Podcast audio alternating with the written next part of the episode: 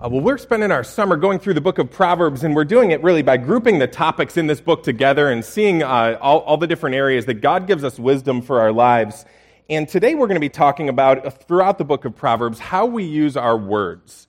And uh, as we've been going through this series, I know one of the things that I've been feeling every single week is this sense of falling short. That when we hear these commands of God, we don't read them and think, you know, I'm awesome. We read these commands and we see the ways that we are not awesome. It's impossible to read through the Word of God, to look at the face of Jesus, compare ourselves to Him, and then feel really good about ourselves. Um, and it, it's kind of like when you're watching the Olympics and you watch the athletes there, regardless if they're playing a sport that you play, you don't watch the Olympics and say, you know, I'm a pretty good cyclist, or, you know, I'm pretty fast, or I'm a good diver, I'm a good swimmer. You look at that and you say, I'm really bad. You know, I watch the Olympics, and the only one who makes me feel good about myself is Mr. Bean. Um, that just, uh, I feel, feel like I'm pretty decent compared to that guy.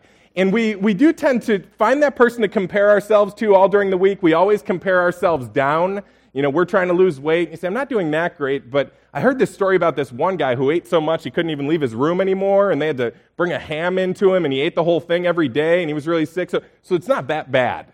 And we tend to compare ourselves by ourselves, and, when, and God says that when we do that, we're not wise.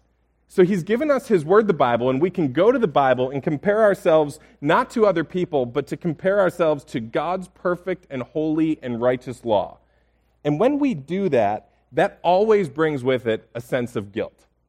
And that's, that's by design. Uh, God gave us his law so that we could know what sin is, so that we could know what righteousness is, so we could see where the standard is, and know that we've fallen short, but he doesn't leave us there. He doesn't just leave us in that place of guilt. He doesn't just say, You've been bad, now try to make up for it. He doesn't just leave us there and say, Hey, good luck with that. You should be good from now on. He brings us under conviction. He shows us from His Word what's right and what's wrong, shows us how wrong we are, and then uses that law, the New Testament says, like a schoolmaster to point us to Christ. That we're supposed to read through these commands in Scripture and see the ways that we've fallen short and feel the weight of that, but then call out to God for, for salvation to call to Jesus as a Savior. And when we do, we find that He is a Savior, He is good, He does rescue us from our sins, He rescues us from ourselves, and then He changes us internally so that obedience does start to flow out of our lives. Um, so when we look through this book of Proverbs and we, we feel that weight, let's make sure that we allow that weight to point us to Jesus, just like it was designed to do. Um, so today, when we talk about our words, we're going to feel it. We're going to feel, feel the ways that we've fallen short, the ways that we haven't measured up, and the hope of all of that is that we'll turn to Jesus for salvation and forgiveness and redemption, and that as He changes our hearts, we'll actually change the way that we speak. So, so let's talk first about the power of our words. Listen to Proverbs 18 21. He says, Death and life are in the power of the tongue, and those who love it will eat its fruits. So, according to the Bible, our words have power. They have power to harm or to kill. He says, Death is in the power of the tongue and they have power to give life or to heal. So the words that we say are not inconsequential, they're powerful, they can give life or death. And God, in all of his wisdom, when he was creating the world and, and finding a way to reveal himself to people, he did it in words. He gave us the Bible, and in all of his wisdom, he gave us words to reveal who he is to us. So words do matter. You know, it's popular today to minimize the importance of words, minimize the importance of the Word of God, and think that there must be some superior way to communicate the story of the gospel to other people. You know, maybe we could just do deeds of love to serve them. Uh, maybe I could just reach out and be nice to my neighbor. Uh, maybe we could communicate this through some other means, some other way. And all those things are good. We should be loving our neighbors, serving our neighbors, doing deeds of love, communicating in every way we can to them. But ultimately, we should be using words to speak the truth of the gospel of Jesus. Because the gospel of Jesus is not just that we're nice people, the gospel of Jesus is that a Savior came.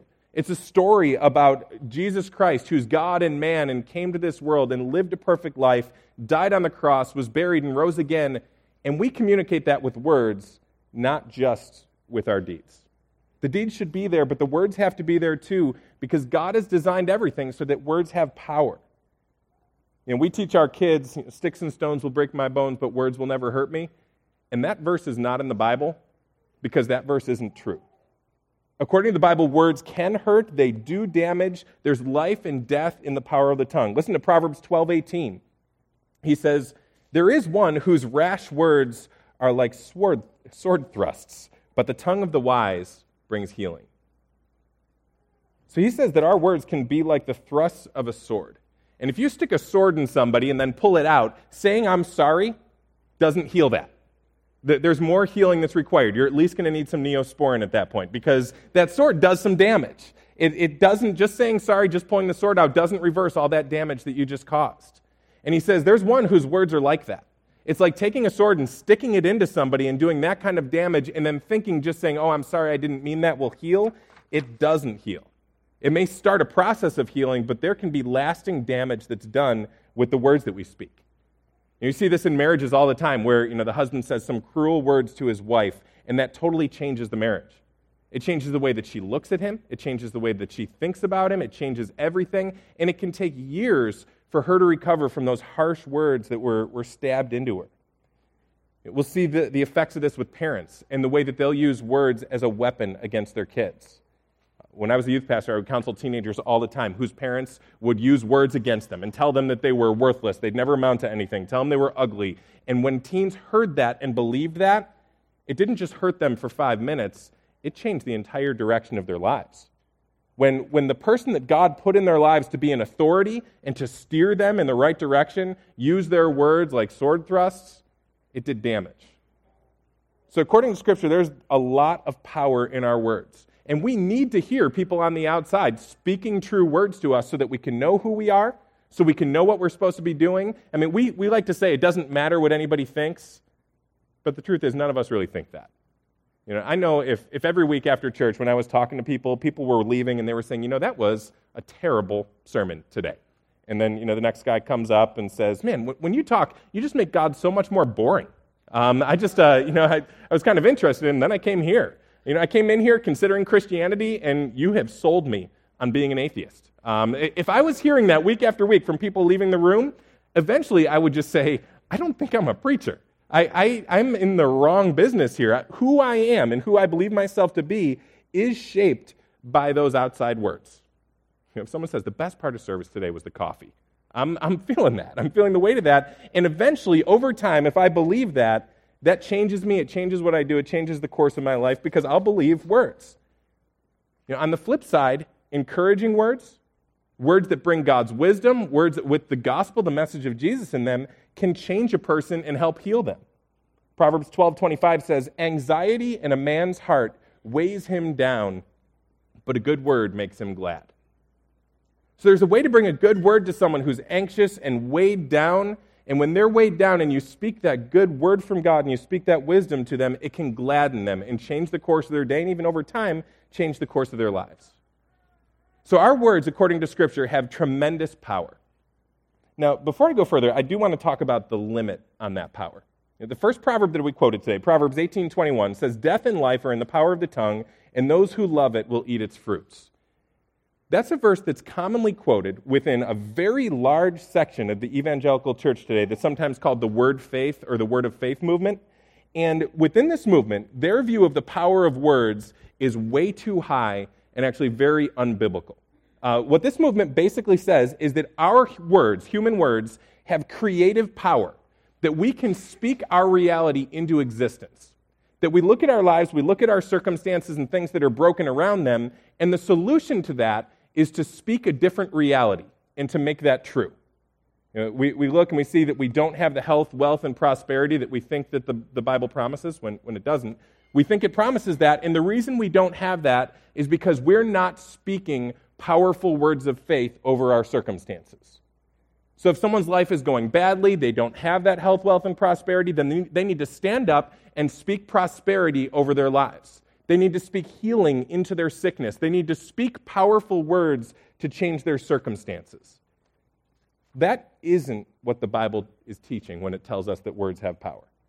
The Bible does not teach us that our words are God's means of changing the circumstances around us. And I bring this up um, because this is a big group within Christianity. This isn't some obscure group of people out there. Like, you're never going to hear me really harping on snake handlers here because it's not like that's a growing movement within Christianity. Uh, we've never had anyone come in and say, we need more rattlesnakes around here. I don't feel like we have to fight that issue.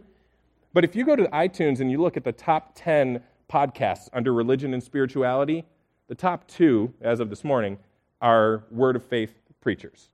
Three, four, five, and six are great, um, but then I think it was seven and eight are also word of faith preachers. Four of the top ten are, are people who believe this, and they're some of the most downloaded messages that are out there.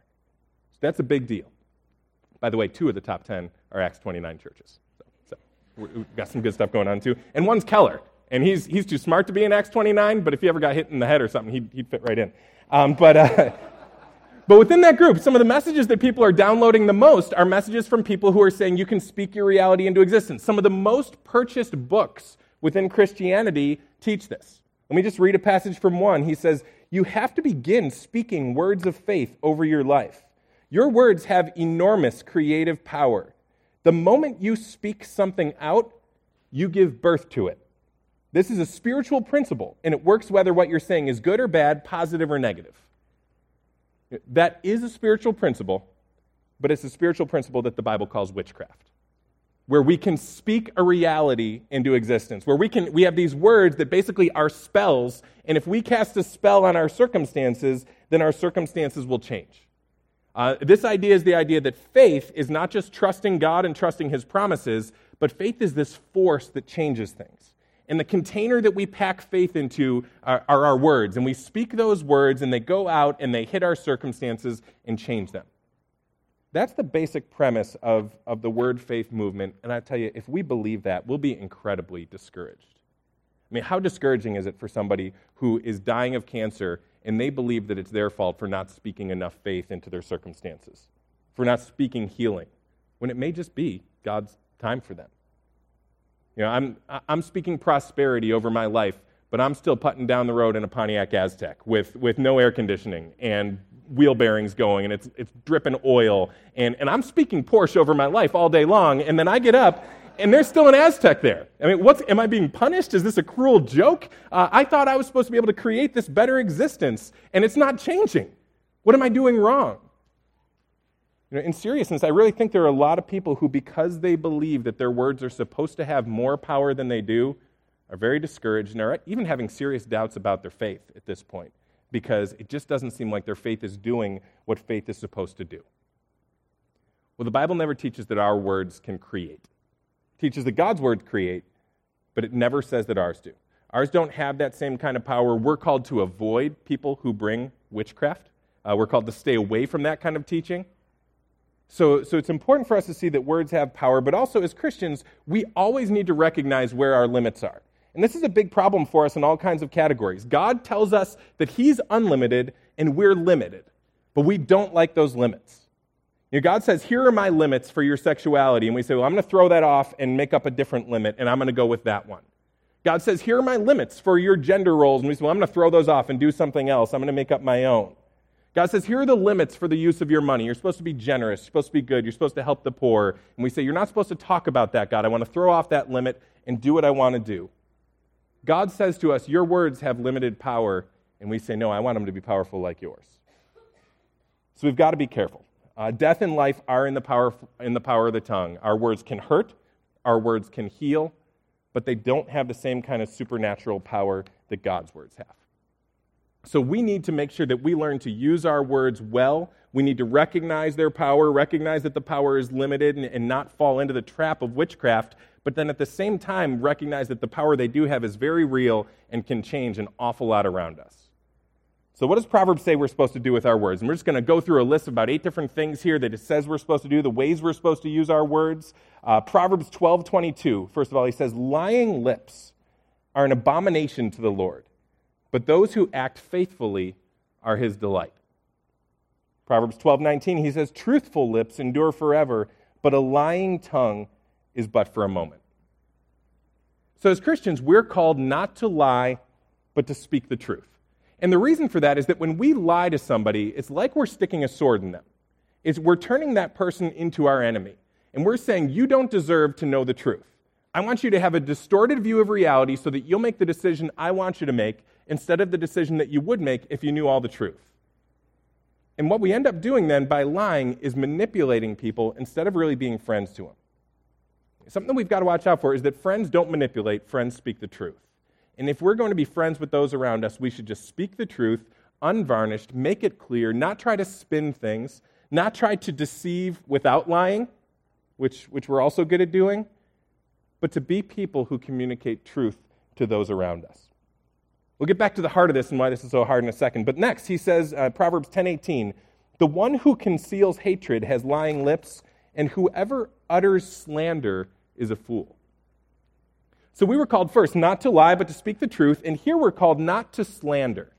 And slander is the type of speech that divides the person that we're speaking to from the person we're speaking about. As Christians, we're called to avoid every form of divisive speech, of speech that divides people from one another.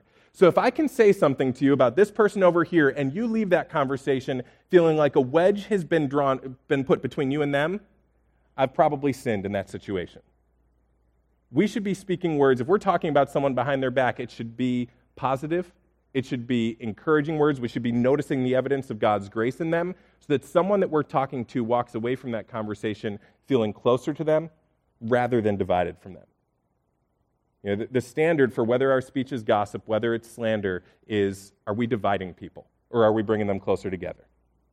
You know, there are times you do have to bring bad news to a person about somebody else. If you find out that your friend's son is smoking pot and you need to go and talk to that friend about it, you should do that. You should go and you should bring them that truth. Uh, you should do that because they're the authority that God put over that person's life. They're the one who actually can take that information and use it to get closer to their child. The whole, the whole hope of that conversation is to move a parent closer to their child. So sometimes you do have to bring that bad news when somebody's not there, but most of the time when we're doing that, we're gossiping, we're slandering, and the Bible calls it a foolish thing to draw to put that wedge between people. So we shouldn't lie, we should, we should speak the truth. We shouldn't divide, we should unite with our speech. Uh, next, uh, we shouldn't speak too much, we should speak carefully. Listen to Proverbs 10:19. He says, "When words are many, transgression is not lacking, but whoever restrains his lips is prudent."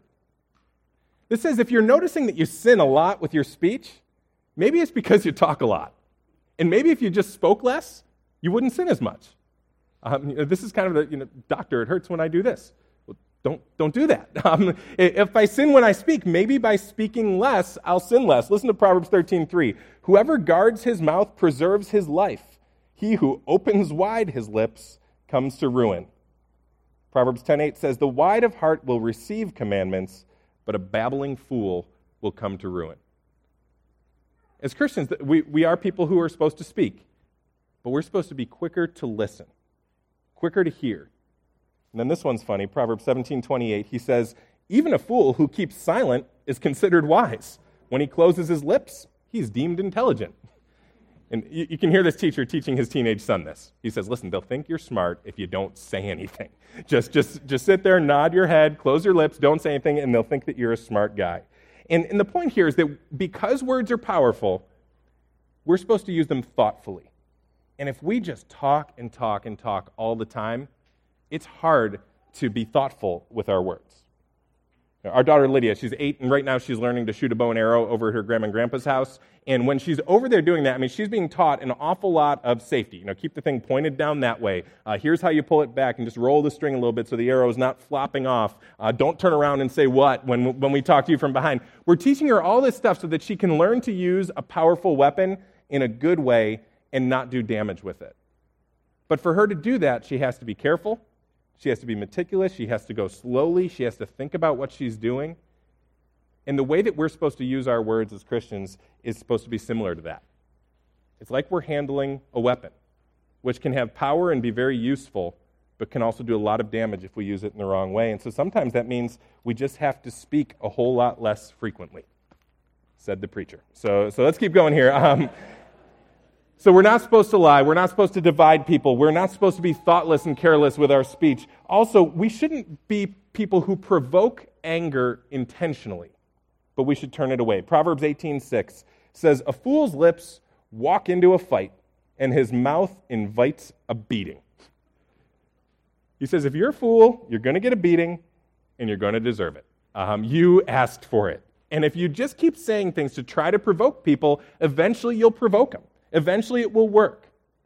Now, now, there is a place, and we'll talk about it in a second, for speaking correction, for arguing a point, uh, for saying things with force. Jesus was not mealy mouth, he wasn't soft in his language all the time. Sometimes he said hard things, but he wasn't unnecessarily provocative. And as Christians, this is what we really have to, to weigh when we're saying things. Do I need to be provocative here, or is a gentle answer the best way? Because most of the time, just answering gently is the best way. Listen to Proverbs 15:1. It says, "A soft answer turns away wrath, but a harsh word stirs up anger."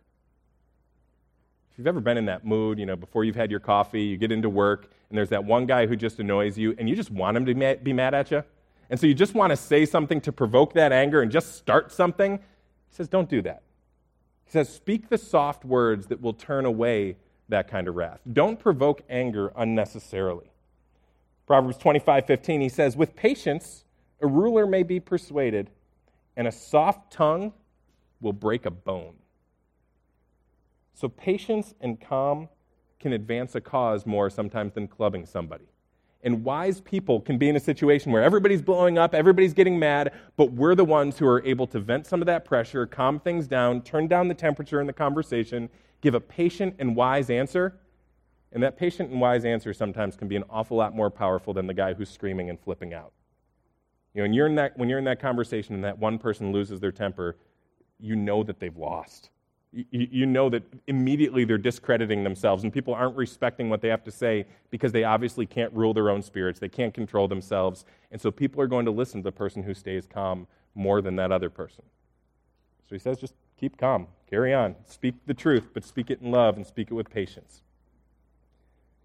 Next, we're supposed to be people who avoid perverse speech and speak with purity. Listen to Proverbs 10:32. It says, "The lips of the righteous know what is acceptable, but the mouth of the wicked what is perverse. So we're called to be people who don't speak in perverted ways and also just don't speak in rude ways.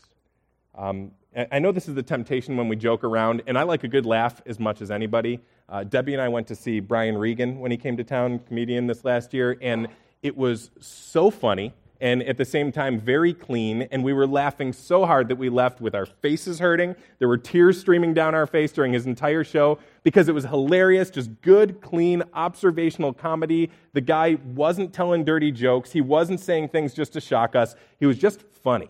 And the Bible says that's good stuff. It says a merry heart does good like a strong medicine.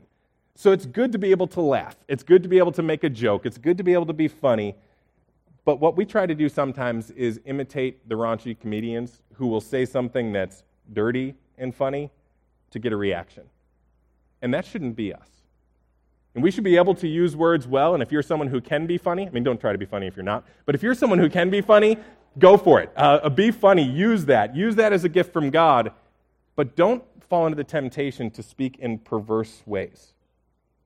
So we're not supposed to be perverted. This means that any kind of sexual humor really doesn't have a place with us. Uh, that's, what that's what she said jokes shouldn't really fit in the Christian mind. We shouldn't be the people who are quick to utter those things because they shouldn't be permeating our hearts.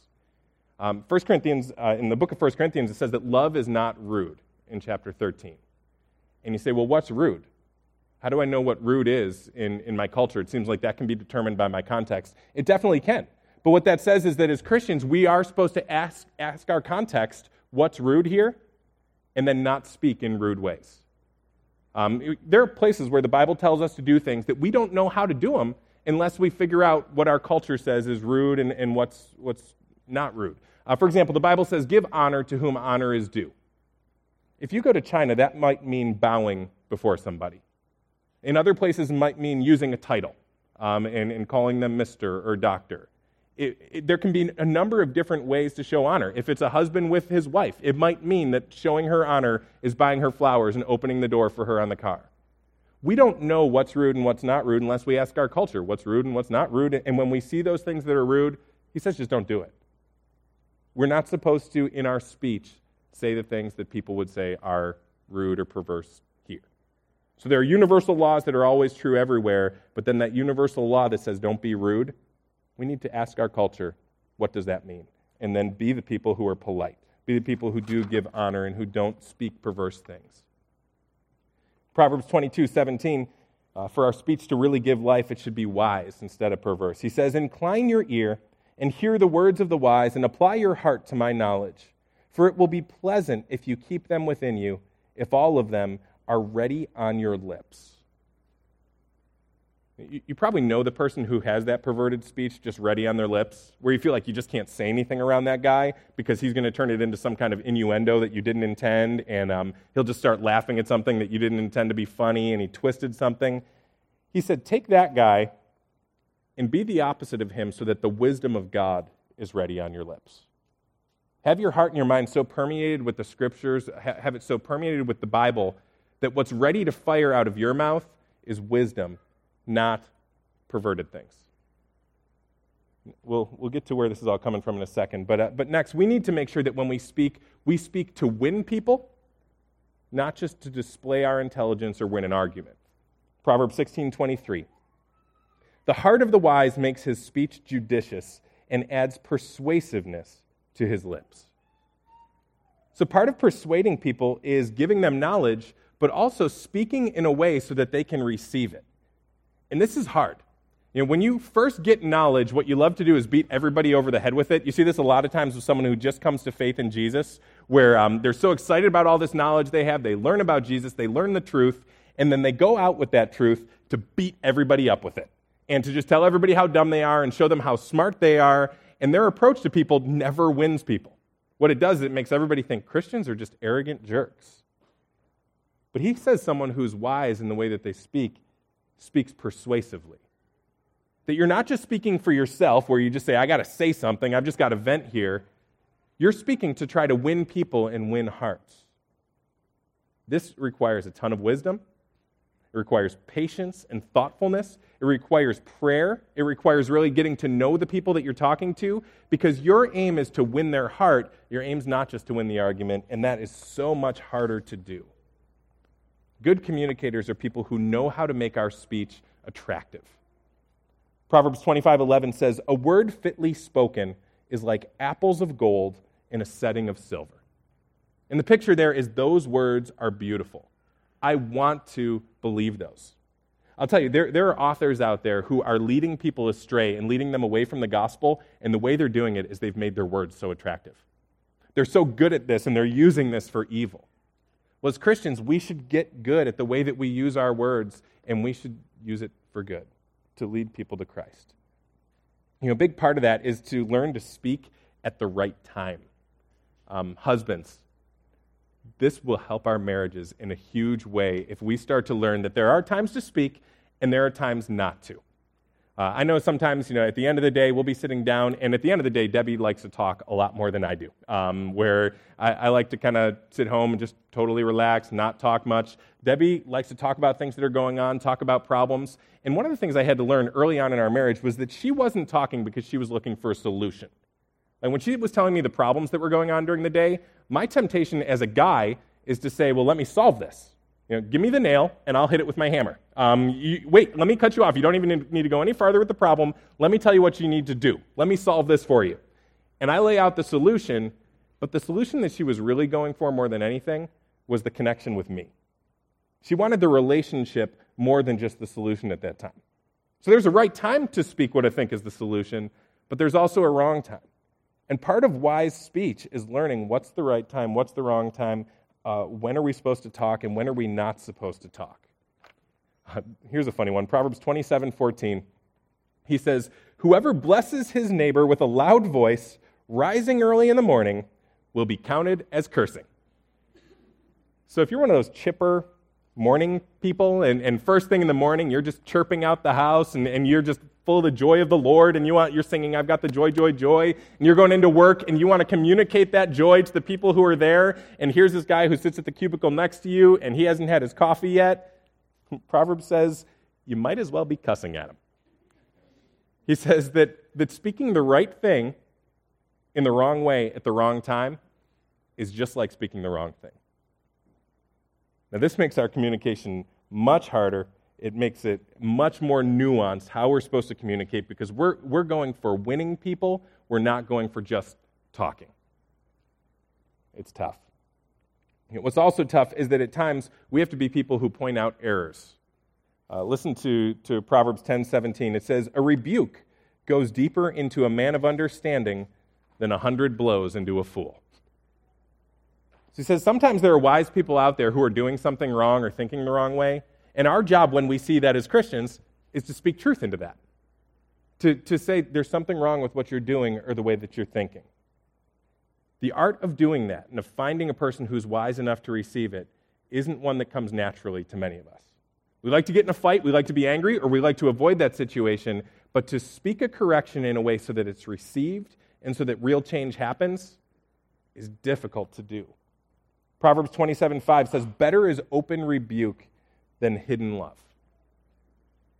So, part of good and patient speech is that correction, but it's correction that's aimed at winning people.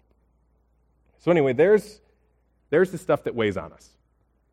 We hear that, and I doubt any of us are, are walking out of here going, There, I got that down. Um, hopefully, there's, there's something challenging next week. Uh, hopefully, that we're, we're leaving here going, Man, I'm falling short all over the place. And, and here's, here's even some worse news we can't do this. I mean, we, we'd like to think we can. We'd like to take all those things and say, well, I just do those eight things with my speech, and then I'll be great. I'll be pure in my speech. I will be this perfect guy who's able to speak in the right way. But the truth is, we can't. Listen to what James says in the New Testament. In James 3, verse 7, he says, For every kind of beast and bird, of reptile and sea creature can be tamed and has been tamed by mankind, but no human being can tame the tongue. It's a restless evil, full of deadly poison. With it, we bless our Lord and Father, and with it, we curse people who are made in the image and likeness of God, in the likeness of God. For the same, from the same mouth come blessing and cursing. My brothers, these things ought not to be.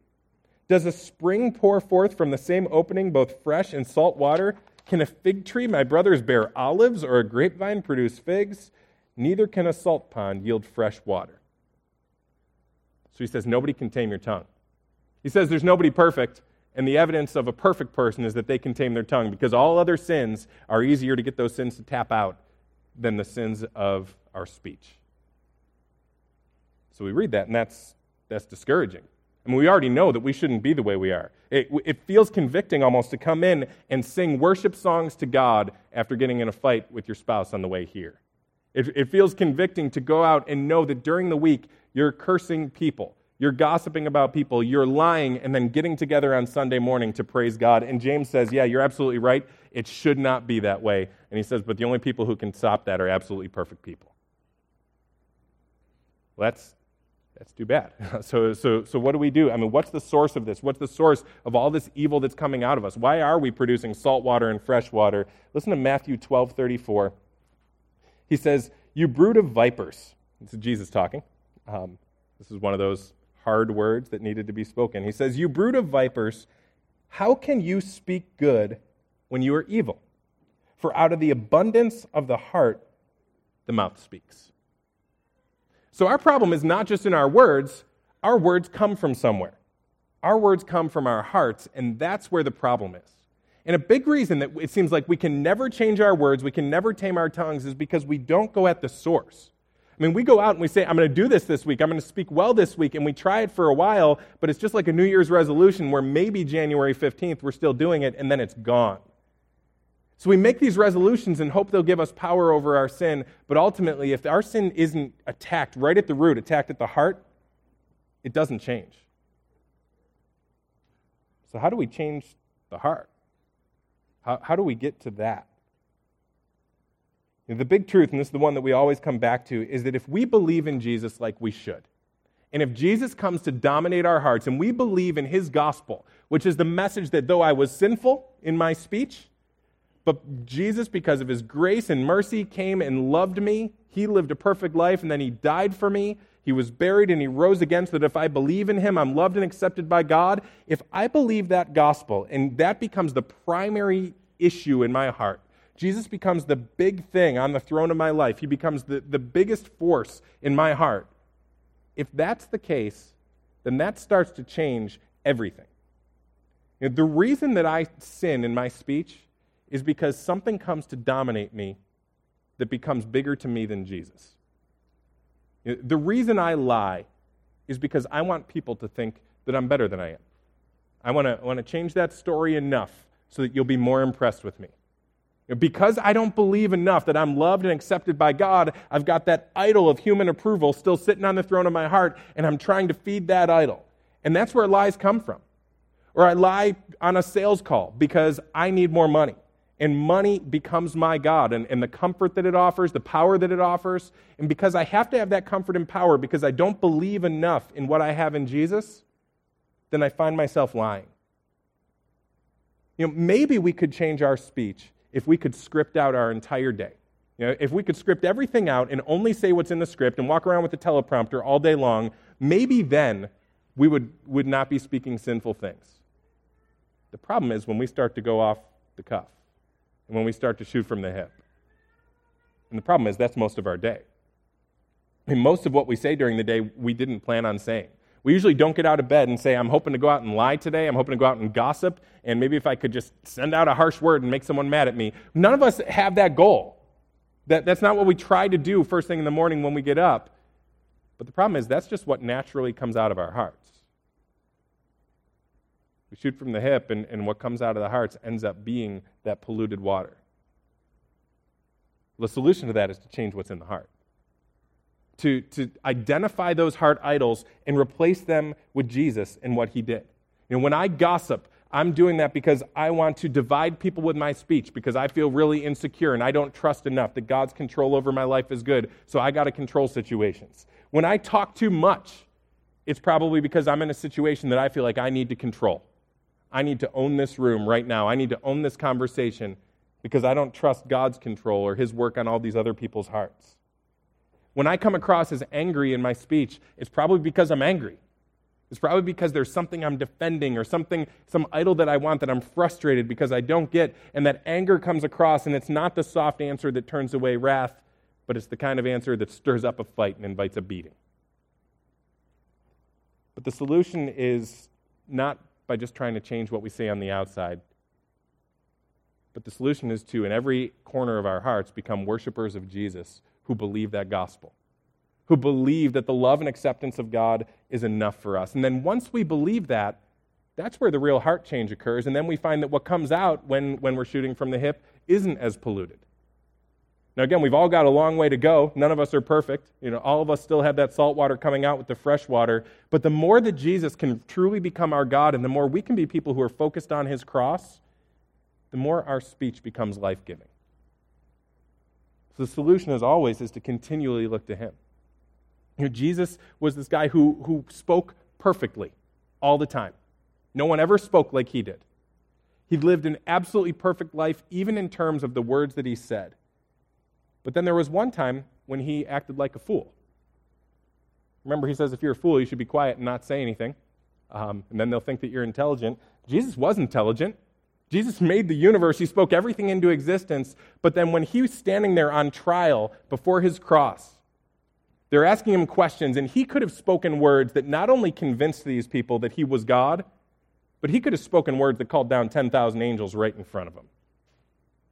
But instead of doing the wise thing and speaking wise words, he chose at that time to become the fool for us and keep his mouth closed.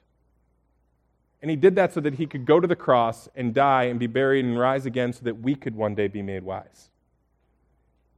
When we come to believe in that, when we believe that Jesus, who was wise, took the road of the fool so that we fools could become wise, that transforms us. That changes us. It changes the way we live, the way we think, the way that we speak, and that's what makes our speech more life giving. That's what makes our lives more life giving when we become these people who truly believe that gospel in all those corners of our heart that don't really believe it yet. For a second, if we could bow our heads and close our eyes. You know, if you come in today and you know that you don't have that relationship with God, you come in and you're not a Christian, uh, I know when we hear these commands and these laws, our guilt is really clear. We've all fallen short. We've lied. We've gossiped. We, have divided people with our speech. We've been angry. We've, been, we've provoked wrath. We've done all these foolish things. And so we've got nothing on our resume to present to God and say, God, here, accept me because of this. We, we just don't have it. But the good news of Christianity, the good news of the gospel, is that God, who is, is good and all, pure and righteous in every way, he came to this earth, he lived that perfect life, he never spoke uh, an evil word, but then he died. He died the death that we deserved. On that cross, he was crucified for our sins, including the sins of our mouths. He was buried and he rose again, so that the Bible says, Whoever believes in him will not perish, but have everlasting life. So if you're here today and you recognize the way that you've fallen short, which we all do, and then you believe that gospel and the death, burial, and resurrection of Jesus and that, that acceptance that you can have from God, just turn to him and believe. And, and he promises that if you do turn to him, of all those who come to him, he won't lose one. He says, Whoever calls on the name of the Lord will be saved. And so, from the depth of your heart, you can cry out and say, God, I'm guilty. I see it. I know it. I know it's true. I know I deserve your judgment. I deserve your wrath. I deserve your beating. But I believe in your cross. I believe you took that beating for me. You took what I deserve so I could have life. Now, if that's you and that's really the cry of your heart, God promises of all those who come to Him, He won't lose one. He'll save you, He'll forgive you. The, the gospel is absolutely free. This message of Christianity is available to everyone, and it's not available to people who think they've got it all together, try to do it on their own. It's available to people who recognize their brokenness and trust in Jesus. Now, if you're here today and you're a Christian, I know there's, there's a weight on us from our words. We, we all fall short. None of us are perfect. And so, those parts of our hearts that just don't believe anymore, they bubble up in our words. Now's a good time for us as Christians to confess those things to God. Say, God, I, I know what the standard is. I know that I'm supposed to have pure speech, but I don't. And God, I confess to you that that, I, that points to my impure heart, that points to my unbelief. God, I confess that I do believe in you, but, but help all these corners of my heart that just don't believe yet. And just take a minute now and confess those things to God.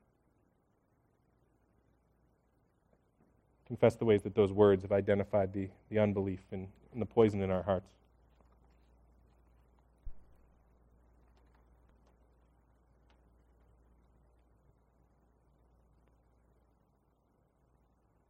The good news of the gospel is that though we have sinned and sinned in really bad ways, we have a Savior who's bigger than our sin.